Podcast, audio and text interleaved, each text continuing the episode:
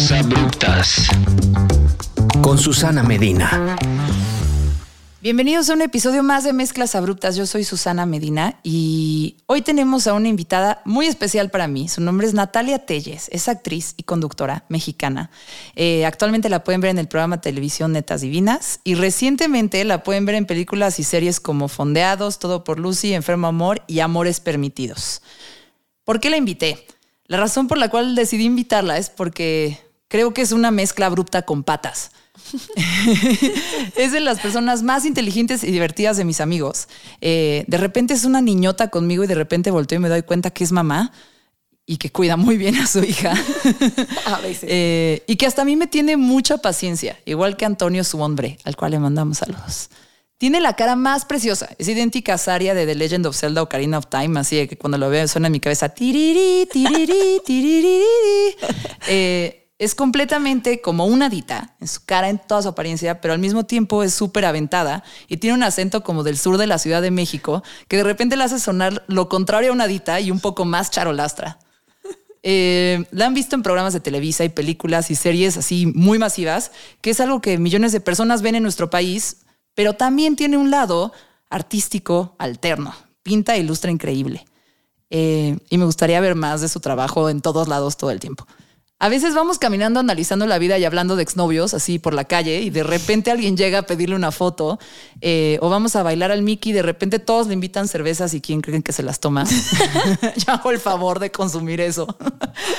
Y bueno, el punto con esto es que de repente me acuerdo que mi amiga tiene millones de followers y supongo que lo que más me da curiosidad de ella es que es esta mezcla abrupta entre lo privado y la vida pública, que es su vida, pero también... Cómo esta vida pública se mete en sus procesos creativos y nada, porque es de las personas más creativas y talentosas que conozco. Bienvenida, Natalia Téllez. Muchas gracias. Qué buena explicación. Cuando me dijiste que se llama Mezclas Abruptas, dije, ese es un gran nombre que describiría bastante de mi pasado. Creo que ya no tanto de mi presente. ¿Ah, sí? O sea, creo que cada vez... ¿Te has desabruptizado? Sí, un poco sí. Creo que he podido tener el enorme privilegio de escoger, direccionarme un poco hacia cosas que me hacen más sentido y que me gustan más, pero empecé abruptamente. Quiero que me cuentes, porque cuando te conté de qué se trataba el episodio, dijiste, sí, te puedo explicar por qué soy una mezcla abrupta. Sí, ¿cuál es la explicación? La explicación... científica, histórica. No sé si es científica, pero sí es familiar. A mí me... yo creo que la mayor parte de las personas que me ubican es por proyectos que he hecho en la tele. Sí. Lo cual a mí me gusta. A mí la tele me encanta. Solo que es muy... loco, porque la tele, después de, no sé si después o antes de la delincuencia, era lo que mis papás peor veían en el mundo.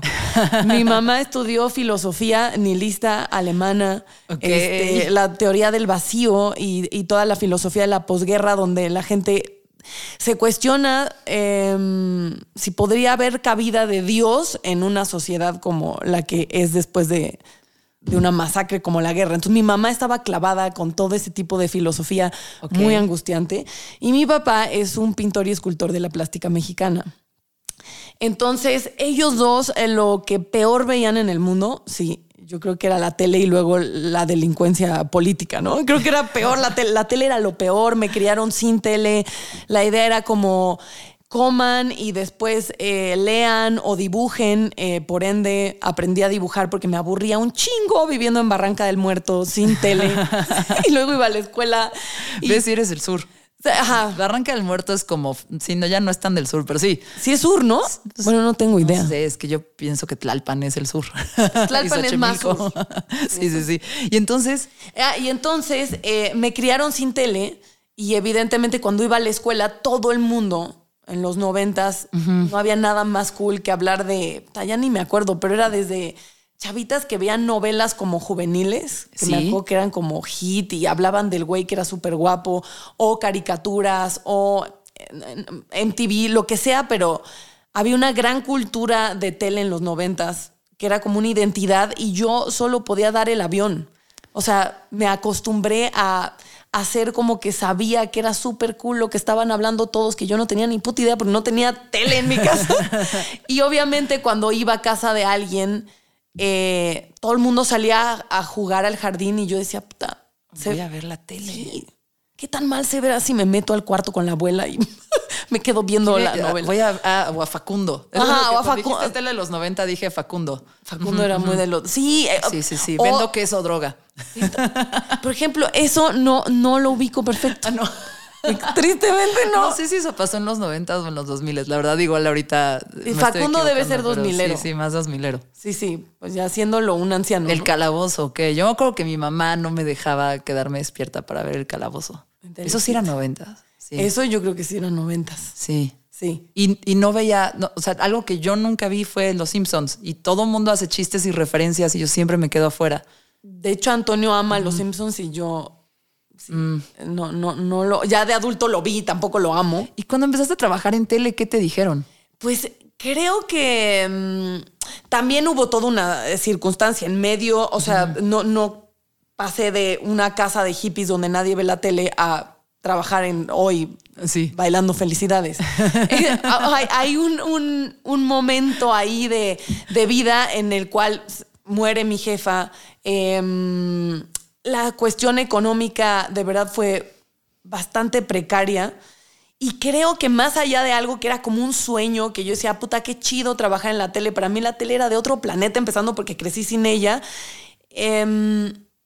Fue algo que se fue dando. Fue literal un momento donde creo que la tele o el CEA en sí, como la escuela de la tele, me salvó la vida porque no tenía lana, no tenía...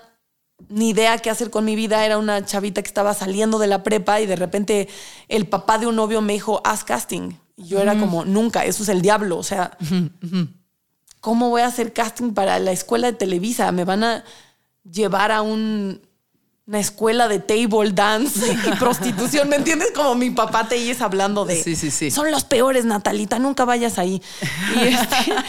Y entonces... Al final lo chingón de la necesidad es que es el mejor motor que existe en el mundo. Cuando no hay opciones, la opción va a salir. Porque y súper fue tu lugar, ¿no? O sea, no te quiero echar así flores nada más porque sí, pero me pareces una excelente conductora. A mí algo que veo mucho en los conductores que... O sea, generalmente en Televisa o en TV Azteca o en cualquier medio masivo hay como toda una escuela de cómo hablan y cómo mueven las manos y hasta una entonación y un acento que como que todos lo hacen muy igual y chance que no veías la tele te hizo una conductora mucho más auténtica y diferente. Pues... Sí, no sé, igual y como que no las aprendiste las mañas porque no lo viste toda tu vida y ya nada más cuando fuiste a la escuela aprendiste parte de lo técnico, pero no el manerismo. O sea, no sé si... Qué loco, nunca había pensado eso. Yo sí, porque no hablas, topas el acentito. Sí, además yo estaba en esta época de TeleHit, donde todos hablaban así. Claro, todo. Y mover las manos, muñeca. Y luego como te piden mucho que hagas como thumbs up, así de como los dedos arriba. Sí, es como, no, todas, ¿por qué? Todos dirigen igual. No, la tele es un lugar muy extraño. Sí, creo que hay cosas que... Creo que en conducción en específico había una escuela que les funcionaba, que todavía era... Los conductores eran medio personajes. Sí. ¿No? Era un personaje de... Entonces había el que hablaba así y eso funcionaba. Y supongo que también porque conducir es muy vulnerable. Y en esa época todavía no creo que eso... La gente no podía ser tan sí misma. No era tan... No era algo común que veías en la tele. Sí, creo que en la tele todavía no estaba el discurso de ahora de ponte vulnerable y sé quién eres y muéstrate. Y ser conductor es muy vulnerable. Entonces creo que funciona este pedo de voy a hablar diferente porque... Y también hay muletillas y formas de como siempre regresar al mismo punto. Sí. Sí, creo que funciona para protegerte. Y mostrarte es... cabronamente más peligroso. Sí, es vulnerable, es rudo. Oye, si no fueras actriz o conductora, así que no es tu trabajo principal, es cualquier otra chamba. Podría ser cualquier cosa en el mundo. Puede ser dentista o bombero o desarrollar inteligencia artificial, lo que sea. Si no fueras actriz y conductora, ¿cuál chamba harías? Yo solo dibujaría todo el día.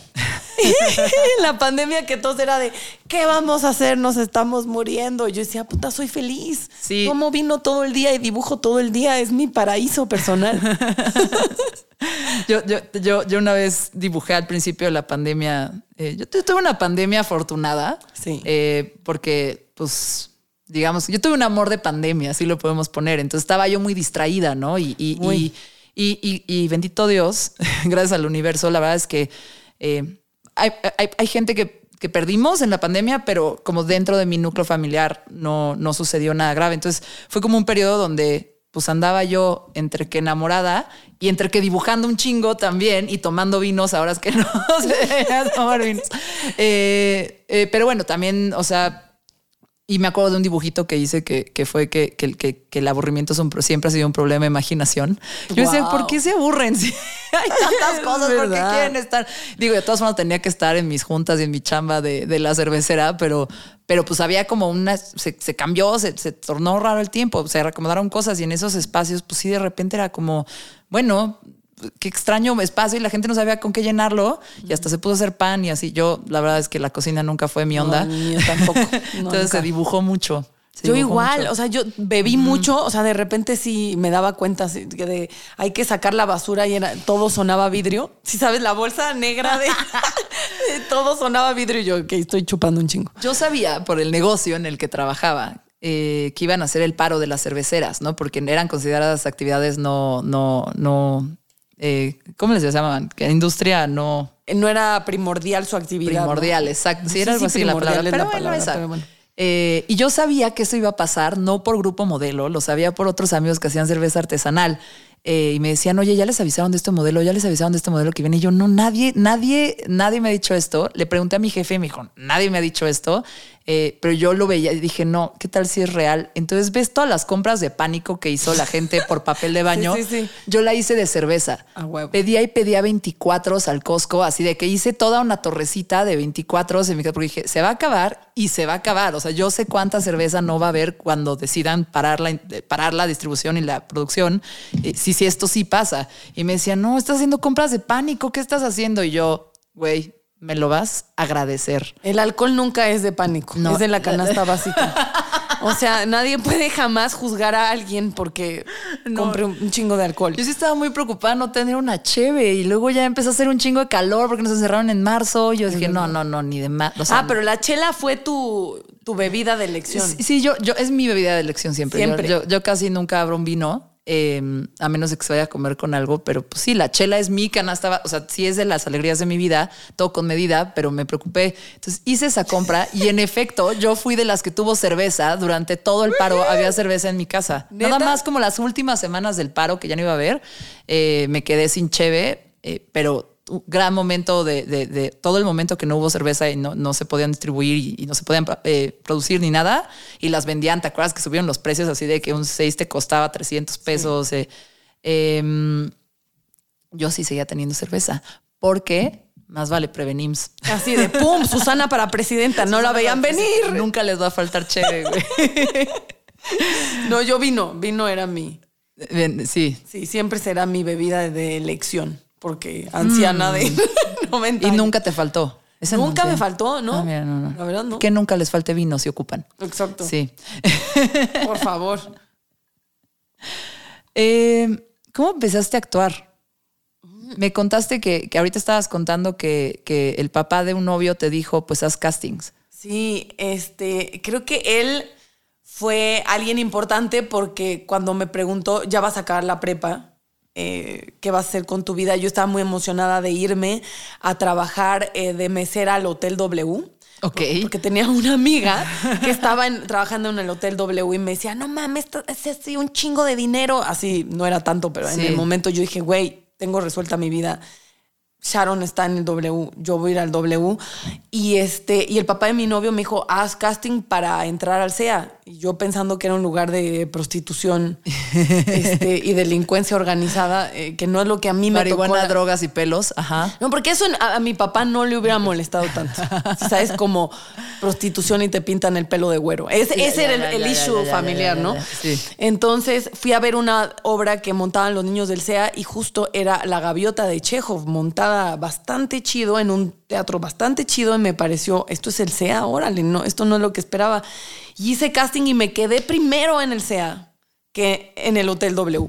Wow. Ajá, en el Hotel W me pidieron un chingo de papeles y el uniforme era una minifalda y botas que no conseguí y todo era como necesitas otro papel y yo me iba en el metro auditorio. Suena más a trata ese que... Exacto. Así sí, vamos a tomar unas fotos y... Exacto, así de métete al cuarto atrás de la cocina y llega en bikini, sí, cámbiate a bikini. Sí. ¿Ves? Sí, es verdad, suena mucho más peligroso. Sí. Y además fue mucho más sencillo. O sea, mandé primero mi material, luego hice un casting de todo un día y después me marcaron. Creo que lo de meserear fui 5 o 6 veces y nunca me llamaron para que... O sea, nunca me quedé. Me quedé primero en la escuela de Televisa y ya. Y la neta, no pensé que... Dije, pues es gratis. También te pagan por estudiar. Eso era un plus en mi situación, que yo lo que quería era dinero ya. Era como, no puedo... Estudiar es un privilegio enorme. Sí. Significa que puedes vivir... sin trabajar. Uh-huh. Y cuando no esté esa opción, el hecho de que él sea pagara, yo dije, esto es... O sea, ni mandado a hacer, no puede ser tan increíble. Hay talleres de expresión corporal, pero montan obras de teatro y todo esto es gratis, pero además me van a pagar. Que en realidad te pagan porque al no estar incorporado ni a la SEP ni a la UNAM y te tienen esa cantidad de horas, pues para ser legal, pues tienen que pagarte, ¿no? Meterte nómina y así fue que entré. Y yo estudié actuación, pero pues conduje casi toda mi vida. Me metí a tu IMDb. Tengo... Esto es bien raro, así de que googlear a tu amiga. Así. Tengo IMDb. Sí, tienes IMDb. Órale. Ajá, y vi que estuviste en La Rosa de Guadalupe. Sí. Sí. Sí, eso además la gente... Siempre es el meme que más me mandan, obviamente, así de que hay un meme. Es que además no solo estuve en La Rosa de Guadalupe, yo fui la emo de La Rosa de Guadalupe. Entonces hay muchos memes y siempre me los mandan. Yo no creo que nunca entro a mi Twitter y no hay algo de eres emo, o si pongo así de que pinches fotos mamadoras para una editorial así cabrona y me pegan el pelo, yo digo, huevo. Yo no sabía que esto había pasado. Esto pasó. Y además fue una gran chamba, porque además fue justo, me graduaron del CEA, hice un proyecto que se llamaba Palabra de Mujer. Me gasté todo mi dinero como principiante, así de soy rica. No. Y después me quedé sin un centavo y La Rosa de Guadalupe pagó mi renta unos meses. Oye, yo tengo una historia en común con La Rosa de Guadalupe. ¿Viste? No, pero me encantaría. Yes. Me encantaría. Yo soy marketera también por un poco la vida, por necesidad, y las primeras chambas que agarré tuvieron que ver con publicidad y pues yo necesitaba lana y empecé a entrar por ahí y luego terminé trabajando para La Corona. Estaba obsesionada con hacer un capítulo de La Rosa de Guadalupe. Yo decía, no hay nada más masivo y gigantesco que La Rosa de Guadalupe, ahí tiene que estar Corona de alguna forma. Y nunca hubo forma de hacer algo con eso, como que los de Televisa no quisieron hablar con... Bueno, o sea, sí, todo el equipo de medios que hablaba con Televisa, no, como por ahí no ven cómo. Entonces yo dije, ok, vamos a hacer una parodia. Claro. Entonces trabajé con una agencia, una productora, y les dije, quiero hacer una parodia de la Rosa de Guadalupe, pero se va a llamar La Corona de Doña Lupe. Está buenísimo. Y entonces, en lugar de que, pues obviamente, Corona hablaba mucho de romper fronteras mentales y seguir tus sueños, ¿no? Porque pues Corona ya la rompió en todo el mundo y tú también puedes, sí, te atreves, ¿no? Ese era el tema de la marca. Entonces la idea era que era esta persona que quería cumplir sus sueños y no se atrevía, y el momento de La Rosa de Guadalupe, cuando se ilumina y lo va a hacer, está en una fonda, y en lugar de Doña Lupe, está en la fonda de Doña Lupe, y Doña Lupe da consejos, y en el momento en que le da el consejo que le abre la mente para que entonces sí persiga su sueño, en lugar de una rosa aparece una corona bien elodia. Oye, nada más. Ese sería un capítulo que me encantaría hacer. ¿Verdad que sí? 100%. Hay que pichárselos. Es buenísimo. Existe, ese capítulo existió. Creyeron en mí. Saludos a Clarisa, mi jefa en ese entonces en La Corona, y me dijo, a ver, bueno, órale, haz tu... Está poca madre. Y lo hicimos y quedó cagadísimo, cagadísimo, cagadísimo. Y a lo mejor todavía está por ahí en YouTube. Hay que buscarlo. Lo voy a buscar, pero la verdad sí es el... Que se llama La Corona de Doña Lupe. La Corona de Doña Lupe. Sí, no sé si a lo mejor por derechos, a lo mejor ya lo tuvieron que bajar, pero es muy... No creo, porque al final, pues, ¿qué? Por derechos, ya sabes, de los actores. Solo lo podíamos tener ahí. Ya, cosas así. Ya. Pero sí, fue uno de los momentos... Para mí fue uno de los momentos más altos en mi carrera como brand manager. Y me divertí muchísimo. Y me acordé en TeleHit, cuando entré, yo escribía mi programa y se me ocurrió hacer una novela que se llamaba María Marginal. Ajá. No mames. Y María Marginal era una pinche ficha, güey, la más pelada. Me acuerdo que así la primera escena que grabé dije una grosería, la única grosería que en TeleHit no podías decir, imagínatelo, o sea. Era la V-word. Ajá. Ah. Empecé así, María Marginal... Llegaban a su cara y yo dije, era de no, Natalia, no. Eso es lo único que no puedes decir. Justo no. Eso, y yo, pero pues es TeleHit, podremos ser, romper acá esquemas. No, es demasiado. O sea, no. Me acordé de María Marginal, era una gran novela. Era una gran telenovela. Oye, y de hasta ahorita, ¿cuál ha sido el proyecto favorito en el que has estado? Ya sea conduciendo o actuando. Híjole. El que te dejó la lección más importante. O sea, la lección más importante, el emo, porque algo icónico jamás se va, ¿eh? Una vez que un fleco llega a tu cara, nunca se va. Pero es que siento que La Rosa de Guadalupe es así la belleza más grande de comedia involuntaria. 100%. ¿Sabes? O sea, no sé si existe alguien que en México que lo ve legítimamente, o sea, como... Yo creo que sí. Con fe. Y hay gente que lo ve con fe. O sea, creo que ese es el éxito de La Rosa de Guadalupe, que entre la gente que lo ve con morbo y la gente que lo ve de que, güey, viste que esta chavita toma un chingo cuando va con su amiga a la fiesta. O sea, tienes todo el público. Viste que la mamá fumó marihuana. Exacto. Y entonces la hija es adicta. Exacto. Y sí, le dan síndromes de abstinencia muy... así la morra más eriza del mundo. Exacto, sí, de auxilio. Y los diálogos son... O sea, creo que es una joya porque converge, sí, como que lo kitsch voluntario e involuntario. Sí. Y entonces a todo el mundo le mama La Rosa de Guadalupe. Pero es que es muy... Yo que tuve una educación muy católica, es como... O sea, sí, obviamente muchas cosas de mi educación fueron desinformación, ¿no? Particularmente en lo sexual, no, y en las drogas, pero pues al final no tanto. Pero nunca a ese extremo tan ridículo. Yo vengo de un lugar muy mocho, ¿no? Nunca ese extremo tan ridículo. Entonces siempre he dicho como que hasta los mochos les debe dar risa esto, ¿no? Sí, es demasiado. No, es demasiado. Es demasiado, pero también yo reto a cualquier plataforma a que genere tanto pinche contenido al día de temas diferentes. O sea, es imposible. En realidad es maratónico. Lo que ellos hacen es una pinche locura porque es un capítulo que es una hora de contenido al día. O sea, hablas que en plataformas te avientas una serie de 10 capítulos y estás medio año filmando más la pre. Ajá. Aquí estos cabrones. O sea, eso es... Se vuelve masivo, pero también porque la producción es infinita. ¿Me entiendes? Eso es producir contenido muy veloz. Sí, es una genialidad en cómo está hecho. Es súper fértil el concepto de ese programa. Sí. Pero bueno, entonces La Rosa de Guadalupe es de tus favoritos porque te hizo parte de la cultura pop con un meme. ¿Qué otra cosa? O sea, creo que amo a mí Netas Divinas sí creo que me cambió la vida.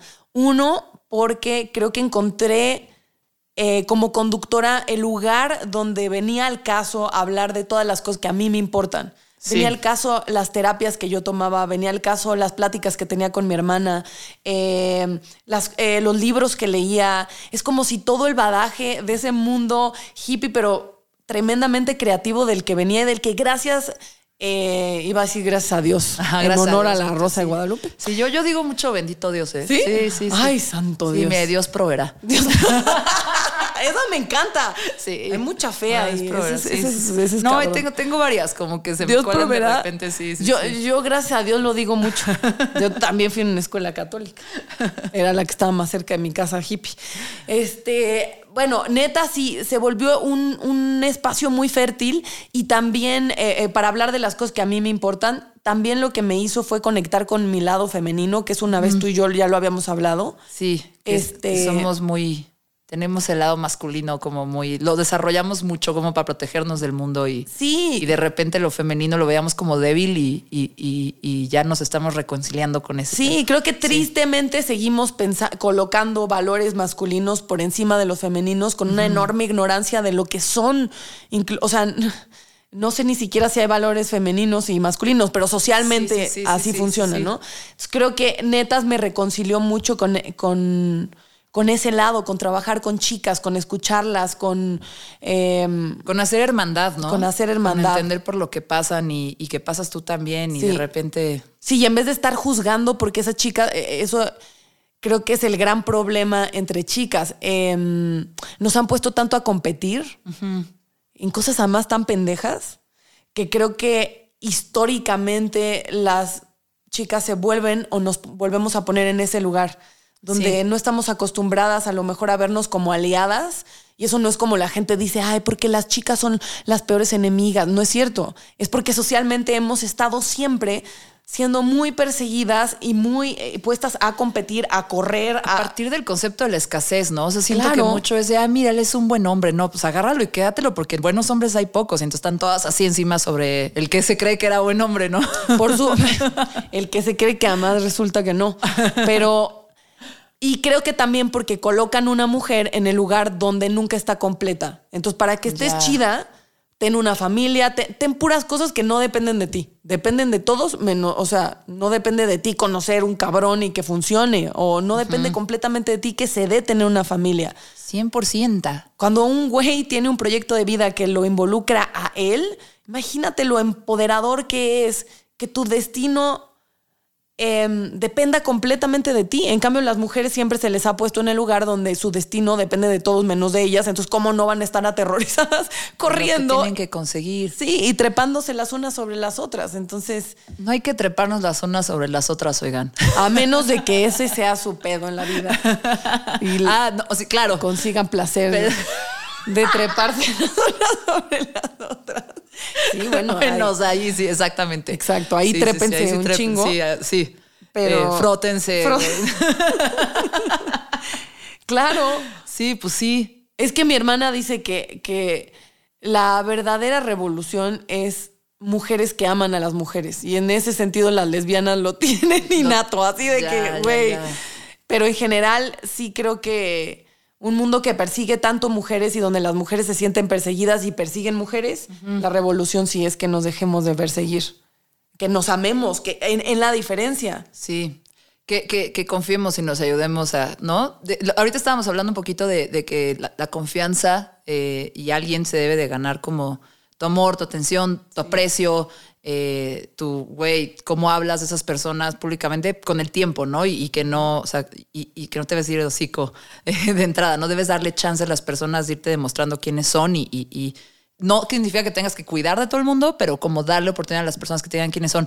Pero siento que entre mujeres de entrada es sí pensar que es tu hermana o que, porque está, o sea, bueno, yo algo que he aprendido en mi vida, porque justo...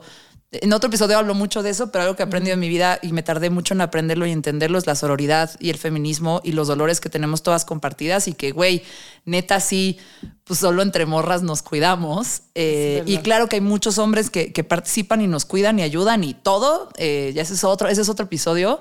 Pero sí creo que ahorita que estábamos hablando justo de dejar a alguien que te muestre quién es, igual y con las mujeres, lo que yo he aprendido es a... no esperarme a que me muestren quién es y quererlas desde el principio, porque sí necesitamos hacer equipa, güey. Sí. Está perro ser morra. Está muy perro. Y además porque las chicas siempre tienen que pasar por 1000 castings. Esa es la verdad. De todo. Los güeyes no. Es como de entrada lo van a tener más fácil. Entonces las chicas yo sí siento hacérnoslo un poquito más sencillo, ¿no? O sea, mínimo no es de... Pues es el casting porque eres morra. Quítales ese. Ya si es una culera y no te cae bien, también eso está bien. Sí. Pero yo sí he hablado con muchas mujeres al respecto, sí. Porque también está este pedo de, ay, no, y las mujeres son las que peor se tiran y las que más se odian. No es cierto, los vatos se tiran solo a ellos. De ellos no se espera que sean moralmente...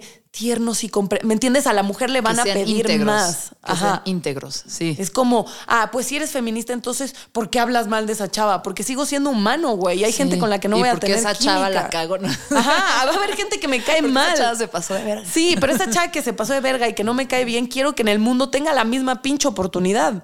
¿Me entiendes? Va a algo mucho más profundo. Son dos cosas distintas. Ajá, que caernos bien o que ser todas amigas. O sea, siento yo. Agua mineral. Agua en cámara lenta, así de... Sí. Entonces, netas. La respuesta es netas. Netas Divinas. Y Las Azules, que no puedo hablar mucho de eso, pero en actuación es el mejor. Eso es lo siguiente que te iba a preguntar, porque vino Ricardo Farías, que me estaba... Es guionista y director, y fue mi profesor en la Ibero, y... hablamos sobre guionismo y la idea de escribir y muchas cosas. Y mencionó, no me acuerdo por qué mencionó, pero mencionó a Las Azules. Y yo, ¡ah, una amiga está en eso! Sí. No se puede hablar de eso. No. No. De lo que viene es lo que más te emociona. Sí, de actuación es lo más... es el proyecto más cabrón que he hecho en todos los sentidos. O sea, creo que justo el tema que tratan, que tampoco se puede hablar, pero viene mucho de lo que estamos hablando... me parece maravilloso. Creo que los textos son increíbles. Creo que es un proyecto donde todo el mundo está cuidando que creativamente su lado esté lo mejor que se pueda. Iba a decir perfecto, pero pues sí. No. O sea, todo el mundo poniéndolo todo. Calidad.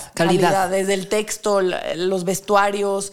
Es sumamente dramático, que además a mí me ha tocado mucho que me pongan a hacer comedia, que me encanta, pero que delicia tener la oportunidad de contar historias que te parecen importantes y que son fuertes y que donde hay mucho drama y mucho dolor. Está bien padre. Ok, Las Azules. Chan, chan, chan. Chan, esperando. Chan, chan. Sí. ¿Cuál es la experiencia más rara que has tenido como actriz o conductora? Así que digas, güey, esto estuvo muy incómodo. Híjole, de lo más incómodo... que puedas quemar a las...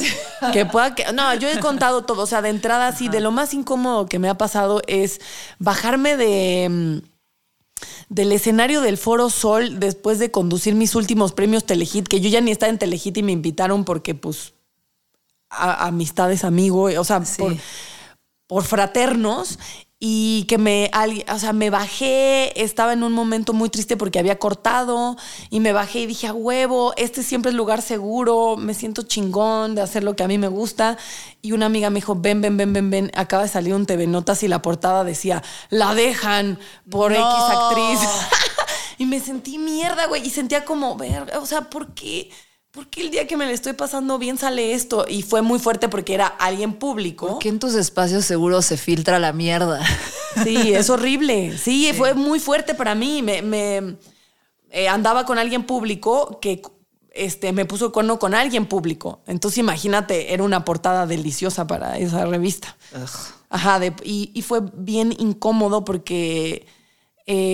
son medios muy pequeños. Siento que los que estén escuchando ahorita van a estar googleando. Sí, es muy obvio quién es, pero no alimenten eso. No. Sí, eso fue incómodo. Eso fue muy incómodo. Oye, o sea, triste. Yo, sin ser masivamente conocida, ahorita me acabas, o sea, esta pregunta no la tenía en la escaleta, pero me imagino que ha de ser bien, bien complicado cuando... se filtra, o sea, al final tu vida es pública y se filtran estas cosas y hay que navegarlas todo el pinche tiempo. Creo que es como lo que digo de los hijos. Les hacen como clase de ponerte una pinche armadura para que no te importa lo que escribimos en nuestros propios medios. Ojalá. No, pero en el sobre ti. Sí, un poco. En un futuro. O sea, los actores los forman mucho como una educación militar donde siempre te están bulleando y troleando y los maestros son mega duros. Sí. Y creo que se necesita porque... Creo que lo que están calando es que solo el pajarito más herido es el que se va a quedar. Eso es muy cabrón de nuestra chamba. Creo que la gente creativa definitivamente tiene un dolor que está transformando a través de ciertas expresiones y que de repente es muy loco porque sí se logra transformar y a veces hasta se cura un poco, pero de la misma manera se ve expuesto en miles de formas, ¿no? Entonces es eso, como... le agrega siempre complicación ser público porque que las cosas se se hablen, se manoseen, se expongan, se chismoseen, pues duele más, ¿no? Y mientras más gente lo hace, más duele. Creo que así funciona humanamente. Es normal que te hace sentir más expuesto y más vulnerable. A más exposición, más vulnerabilidad, y aunque digan lo que digan. Es que siento que a veces lo que nos duele, en mi caso de que te estaba diciendo, yo no soy masivamente conocida, pero al final como mis heridas o mi dolor o las cosas que he tenido que batallar, que yo digo, es que estoy remando para curar, es como, pues intentas mantenerlas aparte, ¿no? Es como esta cosa que me duele, lo tengo acá, lo trabajo acá y tengo todas estas cosas donde son espacios seguros. Uh-huh. O sea, esa era un poco mi pregunta, como, ¿cuáles son tus espacios seguros? Porque al final, pues, las personas civiles que no nos invitan chelas Mickey, güey, por lo menos no en esas cantidades, como que al final puedes hacer esa separación, pero creo que una lección bien grande es que no termina, lo que estás sanando termina filtrándose también en tus espacios seguros, porque también ahí lo tienes que tener presente. También ahí tienes que, o sea, no lo has sanado si no lo puedes ver en todos lados. Uh-huh. Y supongo que alguien que tiene la visibilidad que tienes tú es un superpoder, a diferencia de los demás, que es, pues sí, güey, mi vida está expuesta y me la están regresando todo el tiempo y tengo que estar viendo lo que me duele en la, ¿sabes? En mis espacios, o sea, todo el tiempo, que a lo mejor tienes un skill que muchos no tenemos. ¿Estás más ruda o no? Siento que solo qué tanto trabajas tu narcisismo. Ya. Yo siento que mientras menos focalizado tenía que tengo un padre sumamente narcisista, soy una persona sumamente narcisista y tuve demasiadas parejas que son narcisistas. Fue un proceso muy doloroso trabajarlo en terapia. Uh-huh. Y es de las terapias que más frutos me ha dado a corto plazo, porque pude detectarlo y decir, ¿qué va primero? Tu necesidad de alimentar este monstruito que tienes, que a corto plazo se siente delicioso. El ego es delicioso. Uh-huh. La vanidad es delicioso a corto plazo. Te hace sentir muy grande, pero deja vacío un enorme aspecto de tu vida. Hay áreas enormes que se quedan ahí muy estériles y mientras menos las atiendes, pues más secas están. Entonces creo que en mi caso tuve que, después de muchas relaciones fallidas, uh-huh, con muchos narcisistas, y yo los culpaba a ellos y decía, tú estás de la chingada, tuve que voltear a mí y decir, ¿qué hago? ¿Qué estoy buscando ahí? Porque yo soy la novia del narcisista, porque soy la gran narcisista buscando alivio en mi herida de todas las maneras incorrectas. Y validación como de cómo estabas haciendo las cosas, ¿no? Sí, también, sí. Tuve muchos novios públicos y entonces mi vida era todavía más pública y todo, uh-huh, se repartía en... y creo que a mí me divertía hasta que no, y entonces era sumamente doloroso y era un proceso que se volvía a reiniciar, y lo reinicié muchas veces hasta que dije, esto está siendo ya cada vez menos divertido y cada vez más doloroso. Uh-huh. Y yo no quiero vivir mi vida así. Creo que mi trabajo es público, pero yo quité lo más que he podido mi vida de lo público. Okay. Y creo que elegí una pareja diferente y una vida diferente, y he tenido enormes frutos de saber que si se cierra la puerta, ese espacio es mío, de verdad es mío. Y ahí nada, la pareja que tengo ni siquiera sabe, gracias a Dios, no se entera, no le importa, no sabe de quién estoy hablando, o si sí, pone en perspectiva lo absurdo de ese mundo tan chiquito. Sí. Y lleno de detalles que no importaban tanto, pues. Siento que a lo mejor mi pregunta iba un poquito hacia el hecho de tener que manejar ciertos dolores públicamente, uh-huh, te haya ayudado a manejar los dolores. O sea, realmente, me explico, como a no negarlos, porque se te han obligado, o sea, se te han puesto en la cara, te lo han puesto en una revista. Y no, o sea, sabes, como muchas personas que... el mundo, la masividad, los medios no nos regresan nuestra propia vida. Nada, mira, güey. Ajá, claro. A lo mejor a ti te sirvió como para no estar en negación más tiempo del que pudiste haber estado. Supongo que es mi pregunta. Está rarísima, me puse bien meta, ¿verdad? No, está muy chida. Nunca más lo había pensado. A eso me refería así, con el superpoder, como chance, si no tuvieras esa vida, no te hubieras dado cuenta de lo que tenías que trabajar. Sí, creo que lo hace más, sí, es como una lupa gigante. Suena obviedad ahora que lo digo, pero... No, sí, te entiendo, sí. Es como que sí, inmediato y gigantesco lo que tienes que chambear y el mundo está esperando que seas la... big person. Sí, cada segundo. Sí. Pero, y también te da el chance de ser, creo que lo padre, el superpoder ahí es que estás completamente vulnerable. Uh-huh. Y creo que mientras más rápido te acostumbras a estar vulnerable y a que eso no es ni que eres pendejo, ni que qué idiota, ni que qué oso. O sea, todo eso es como una manera muy adolescente de ver la vulnerabilidad. Mientras más rápido conectas con que eso eres, o sea, no, o sea, como siento que la tele y ciertas chambas da idea de que eres otra cosa, uh-huh, pero así de cabrón se te regresa cuando no. Entonces eres pendejo en enorme, te pusieron el cuerno en enorme, no te quedaste con la chamba en enorme. Y entonces a lo que regresas es, pues sí, eres solo un humano hiper vulnerable y mientras más rápido lo aceptes, menos mierda te va a hacer todo mundo y tú, uh-huh, por serlo. Y creo que eso es adultez, como decir, somos bien vulnerables, las cosas duelen un chingo. Y eso está bien. Sí, eso me enseñaste hace unos fines. Que tengo que decir, la neta sí me duele un chingo. Pues sí, pero te hace increíble. Ay, ahí vamos. Sí, eso te hace la gente más increíble, a la que le pasan cosas. Y lo admite y lo habla. Enseña. Oye... Pues sí. Para cerrar la parte de la actrosociedad. Y yo, tú es un superpoder y yo soy una narcisista. Sí. Entonces, órale. ¿No?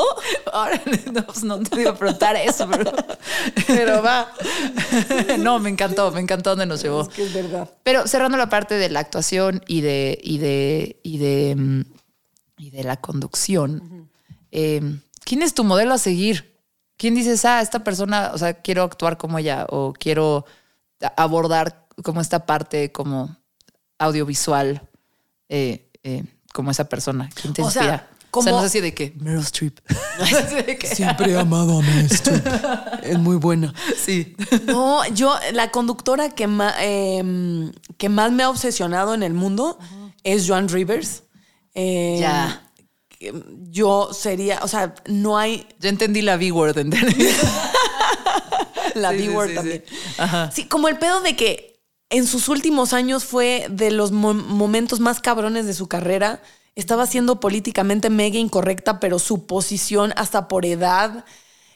Siento que logró jugar con muchas de las variables que tenía en contra a su favor. Uh-huh. Salirse con la suya. Me maravilla. Creo que además muchas de las cosas que hizo Joan Rivers literal ya no se podrían hacer. O sea, sí, por una cultura de cancelación fuertísima. Creo que ella lo hizo ya inmersa un poco en esta cultura y se salió con la suya porque era brillante, pero me encantaba Joan Rivers. No tanto que quisiera ser como ella, uh-huh, porque sería imposible, pero me encanta... y me encantaba Chelsea Handler y hay cosas de Oprah Chelsea que Handler, me encantan, sí. O sea, me encantan las mujeres comunicadoras, me encantan, las admiro,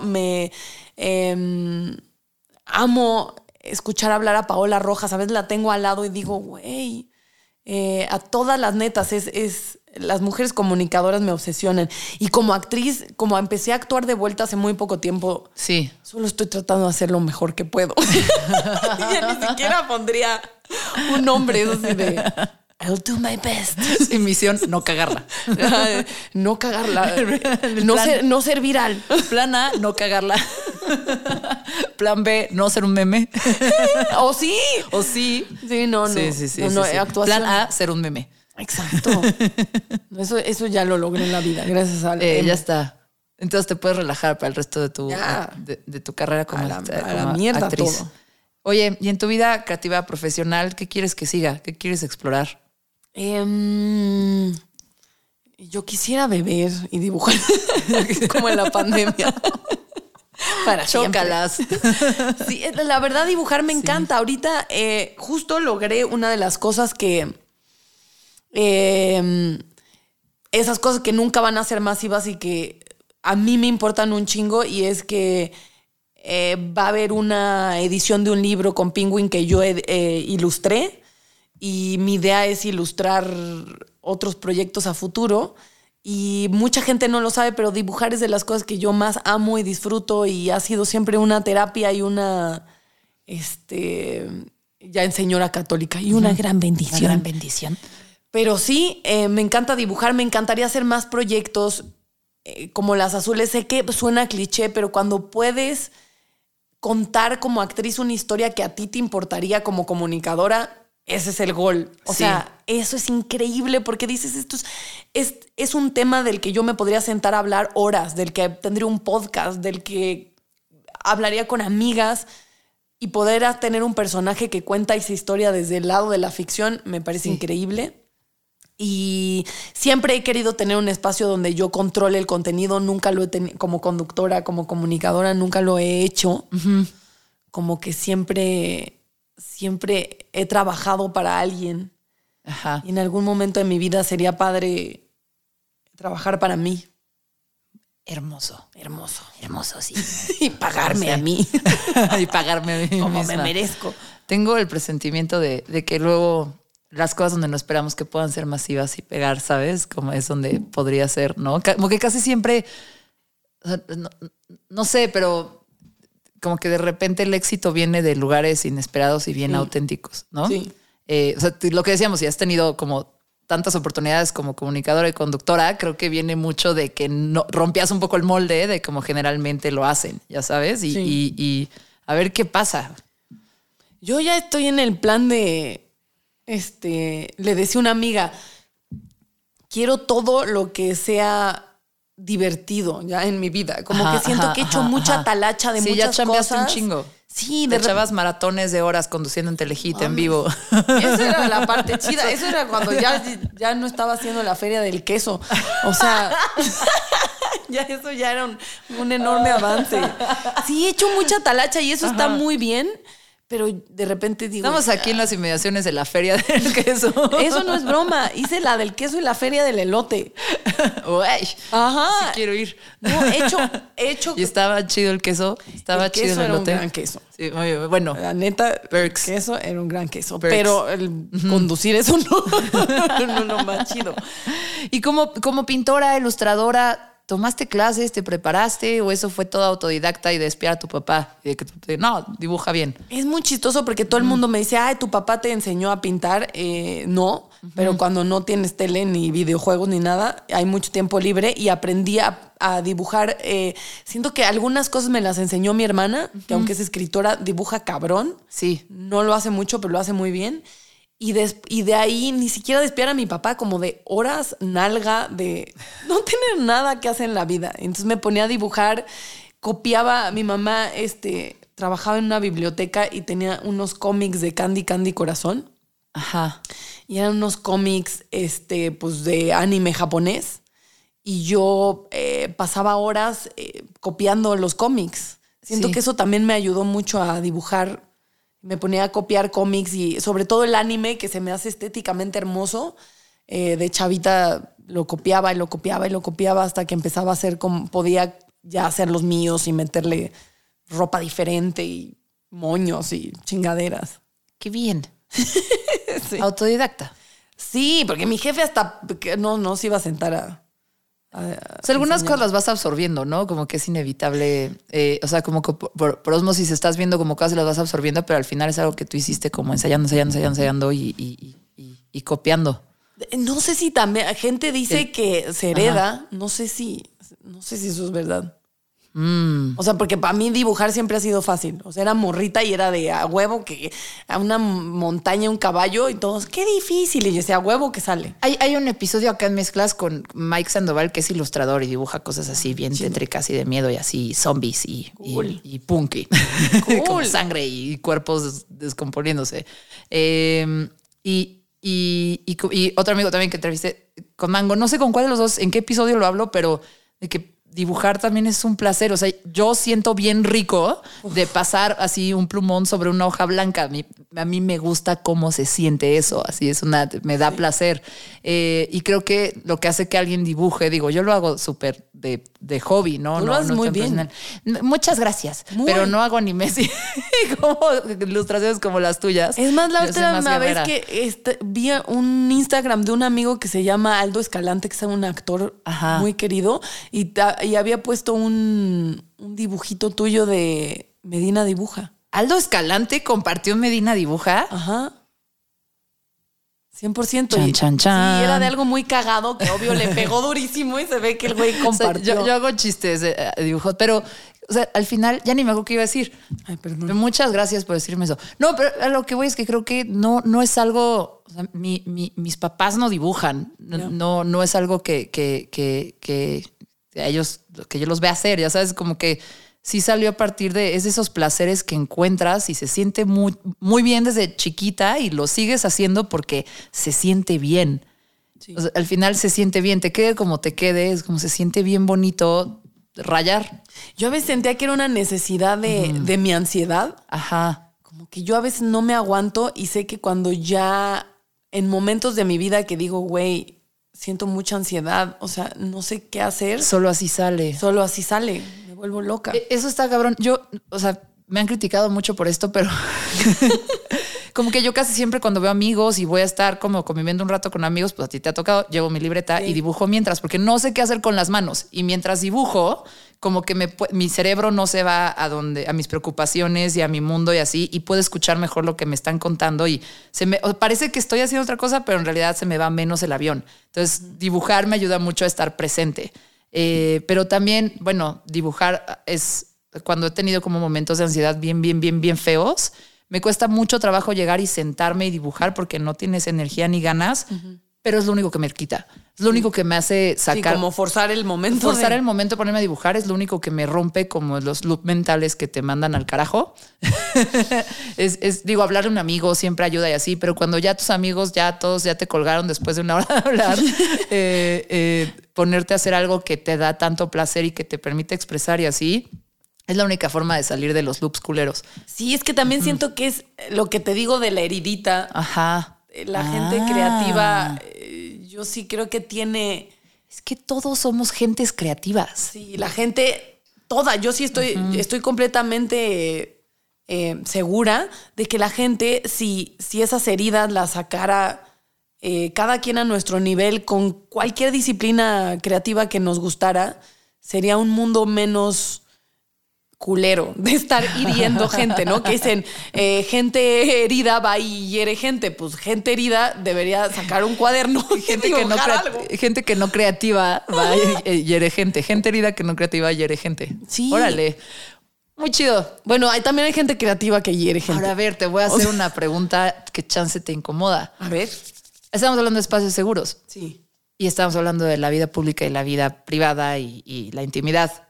A mí me da la percepción de que esta parte de dibujar, ilustrar y pintar es como una parte más íntima de ti. Sí. No es algo que veo constantemente en tus redes. Que el otro día que llegué, porque te digo que me pasan estas cosas de así, Natalia, de repente entro y una pinche obra de arte en la mesa al lado de la comida de mí. Y yo, así como, güey, ¿quién hizo esta madre, güey? ¿Dónde lo compraron? Ah, sí, Natalia lo estuvo dibujando el otro día. ¿Qué? ¿Natalia puede hacer eso? Entonces como que de repente digo, ¿y esto por qué no está en su pinche Instagram? Sí, ya, porque todavía no sale en el libro, yo qué sé, pero sí siento que como que eso no lo muestras tanto. No, yo dibujaba y tiraba mis cosas porque también soy hija de un pintor de la plástica mexicana que mi papá y yo siempre hemos sido cercanos y las veces que él era más rudo conmigo es si yo le preguntaba cómo estaba un dibujo. Era como, ¿cómo ves esto? No, la perspectiva... Y no se sabía poner, se ponía crítico. Sí, la perspectiva está un poco mal de lado. Era que tengo 4 años. Así. Y entonces... Mi perspectiva es cualquier cosa, güey. No, cualquier cosa yo desdoblo los... Te juro que él era muy crítico de mi obra y yo creo que hubo un punto donde decidí que eso también lo he trabajado mucho en terapia, que el creativo en eso es él, ¿no? El creativo en artes plásticas es mi papá y la creativa en escribir es mi hermana y yo solita me puse en otro lado. Uh-huh. Y ha sido un camino muy largo reconocer que soy una persona creativa y sensible y que me encanta dibujar, pero que creo que además eso, estar en proyectos masivos lo que hace es que la percepción de ti es que eres todo menos alguien que tiene un lado artístico. Y puede ser que eso sea verdad, pero puede que no. Y para mí reconocer eso fue, sí, directo una herida familiar y personal bien dura de decir, a mí me encanta el arte, a mí me encanta leer y yo escribo y dibujo y me encanta actuar y me encantó que me den la oportunidad de hacer escenas donde había un reto de comunicación. Me ha gustado mucho lo que te digo, ya ponerme en lugares donde no es una mezcla tan abrupta con como yo me siento y la gente me percibe, sí, sino cada vez más coherente de decir, pues sí, sí soy esto y a lo mejor sí lo percibes y eso está padre. Pero yo hacía dibujos y los tiraba. Hasta la pandemia que empecé a hacer acuarelas enormes y la gente era de, te la compro. Y yo decía, no mames que te gusta. Entonces, ¿en cuánto lo vendo? Ah, sí, sí. Sí, y ya decidí que no... Y creo que eso va a muchas chicas que conozco que son muy creativas. Uh-huh. Estamos acostumbradas a desdeñar nuestra chamba y pensar como, sea por tu papá o por un novio o por lo que sea, como, pues yo hago esto humildemente y hago este experimento. Un vato no diría eso. Un vato es de, esta es mi serie de pinturas, ¿no? Y luego lo ves, es una mierda, pero como que están acostumbrados a que lo que hacen es valioso en el mundo. Sí. Pero es culpa de sus mamás. Mi vida, todo lo que haces está muy bien. Qué bonito. Qué bonito dibujas, mi amor. Vas a ser el mejor pintor del planeta. Y ellos lo creen. Yo cuento mucho esta historia en la parte de lo de los dibujos, pero una vez de chavita... Fui al buró de mi papá y estaba espiando qué tenía y en la puertita abajo del buró tenía así montones y montones y montones de papel. Y yo, güey, qué raro, lo saco. Y eran dibujos y dibujos y dibujos y dibujos y dibujos míos. Entonces yo bajé emocionadísima así de, mamá, mira, mi papá tiene aquí todos los dibujos que le he hecho. Sí, mi vida, ¿no? Sí, mi mamá está estresada con sus hijos, divorciada, ya me imagino, ya sabes. Sí, mi vida. Y yo, mamá, ¿dónde guardas tú los que yo te di? Ay, mi amor, no seas, es un chingo, los tiro. Y fue de esos momentos que fue, o sea, a mí fue, mi mamá dice, ay no, ¿cómo pude haberte dicho eso? Momentos así, flechazo de wow, no, como de conciencia de que a lo mejor no es tan importante lo que estoy haciendo. Yo sí guardo todos los dibujos que yo hago. Muy bien, qué bueno. pero sí hay como esos momentos, ¿no? Y si no, mi mamá va a decir, no digas eso.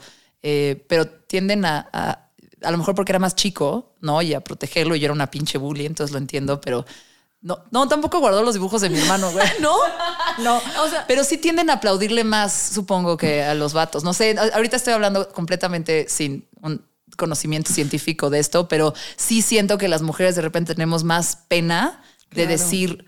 O sea, a mí que me digan algunas cosas de, vas a venir al Drink and Draw, vas a hacer esta cosa. Sí, mira, los artistas que trabajan con nosotros y tú como artista, y yo así de, ¿yo? Ajá. Artista, güey.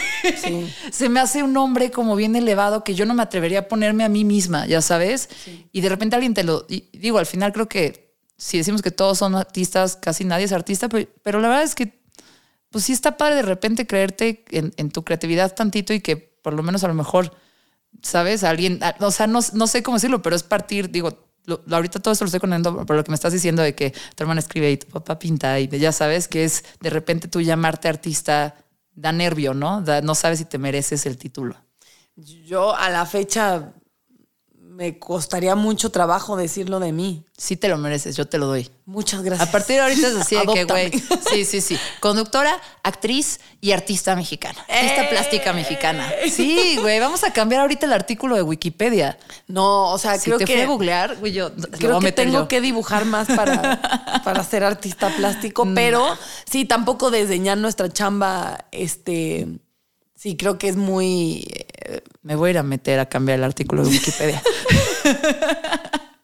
Y súper buena amiga. Evidencias. Es buen ser. Evidencias. Aquí está la bibliografía. Sí soy. Oye. ¿Qué? lo público, ¿cómo influye en lo que haces? Creo que es mi última pregunta respecto a eso como pintora e ilustradora. O sea, no hay ahí como esta necesidad de que sea masivo, de que funcione, de que guste. O sea, en algún momento como esta cuestión de la masividad con la que has trabajado toda tu vida se cuela en tu proceso creativo de pintar. O sea, justo creo, ¿no? Que no, porque como que es el espacio que me reservo para mí. Creo que por eso tiraba los dibujos, creo que por eso siempre estoy pintando. Uh-huh. Tengo obra, tengo cosas que inclusive amigos me han comprado, que he puesto en paredes de amigos. Yo nunca subo nada porque siento que la magia de eso es que sea mío, y porque como todo lo que me importa mucho, sé el peligro de exponerlo. Ya. Y también mi enorme inseguridad de exponer algo que me importa tanto.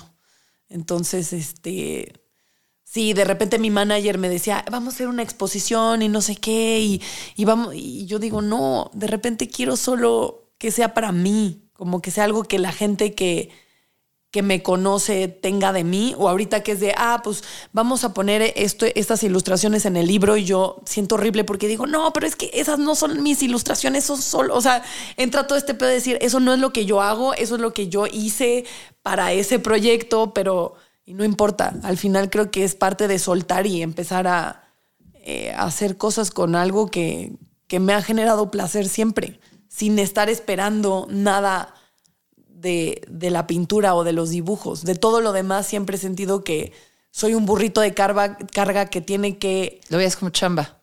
Sí, como dar resultados, como que hago cosas para dar resultados. Uh-huh. Y eso ha sido mucha chamba, quitármelo y decir, no siempre estoy para dar resultados. A veces estoy para disfrutar las cosas y para hacerlo porque a mí me gusta, como a mí me gusta, y he ahí que funcione. Solo el hecho de que sea así... ¡Qué delicia! Es para mí ya un gran triunfo. Oye, aquí hay algo que me causa acá tengo una disonancia. Bueno, no, curiosidad.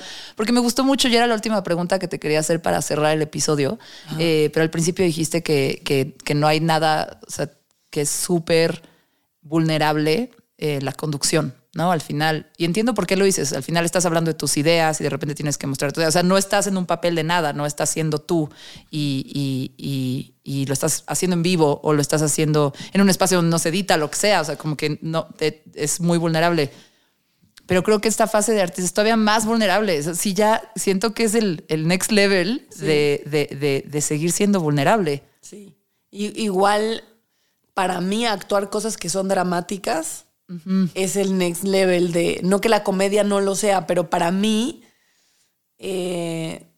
como que la comedia ha sido más un escudo a mi vulnerabilidad, y siento de repente cuando he hecho cosas dramáticas que es, como dices, el siguiente nivel de estar vulnerable, de órale, sí, hazlo en serio, muéstrate en serio, así. Sí.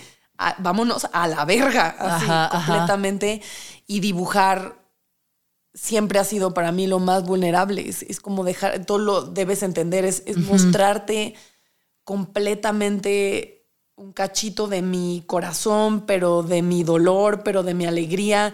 Está plasmado ahí, es inmediato y ya lo viste. Claro. Y no vas a poder evitar que la gente tenga opiniones al respecto. Interpretaciones inesperadas. Ajá. Sí.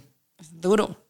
Es hermoso, pero es muy vulnerable. Por eso te digo, todo se resume a que como que la verdadera revolución es la vulnerabilidad, es encontrarnos a través de ella, a nosotros y a los demás. Sí.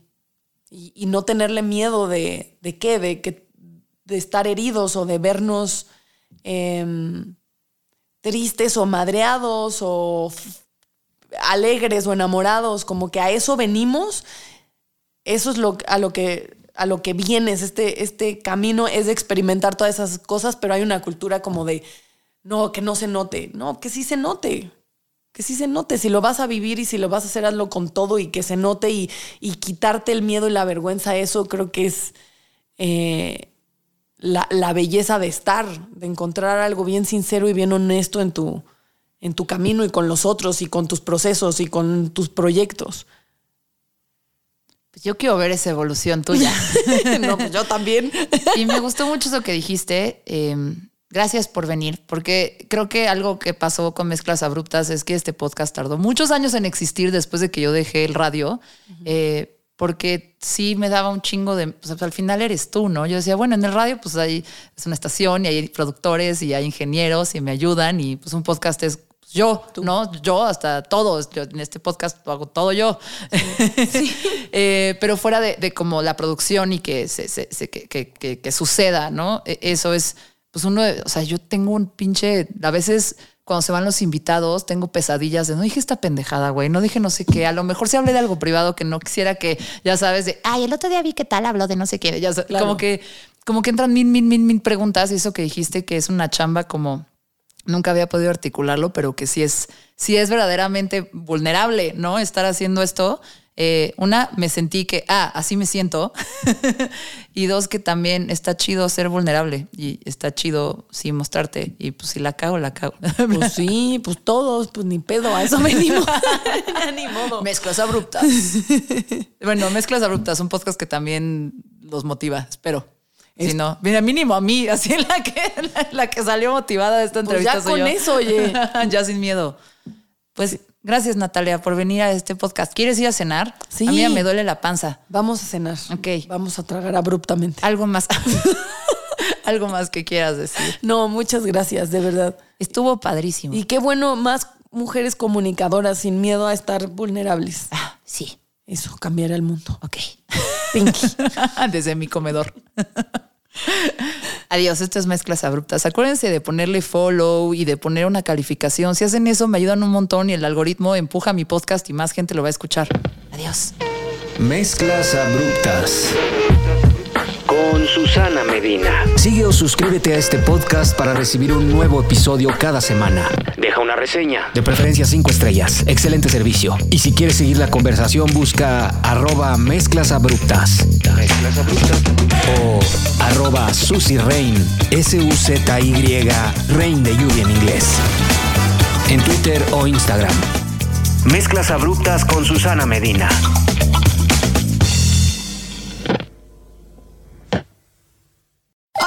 Es Dani Di Giacomo, la voz de Deja el Show. Tu espacio para tener conversaciones no convencionales y salir un poco de lo mismo. Todas las semanas tenemos un episodio nuevo, así que deja de aburrirte mientras manejas, cocinas, limpias o haces ejercicio. No te pierdas Deja el Show en todos los jueves.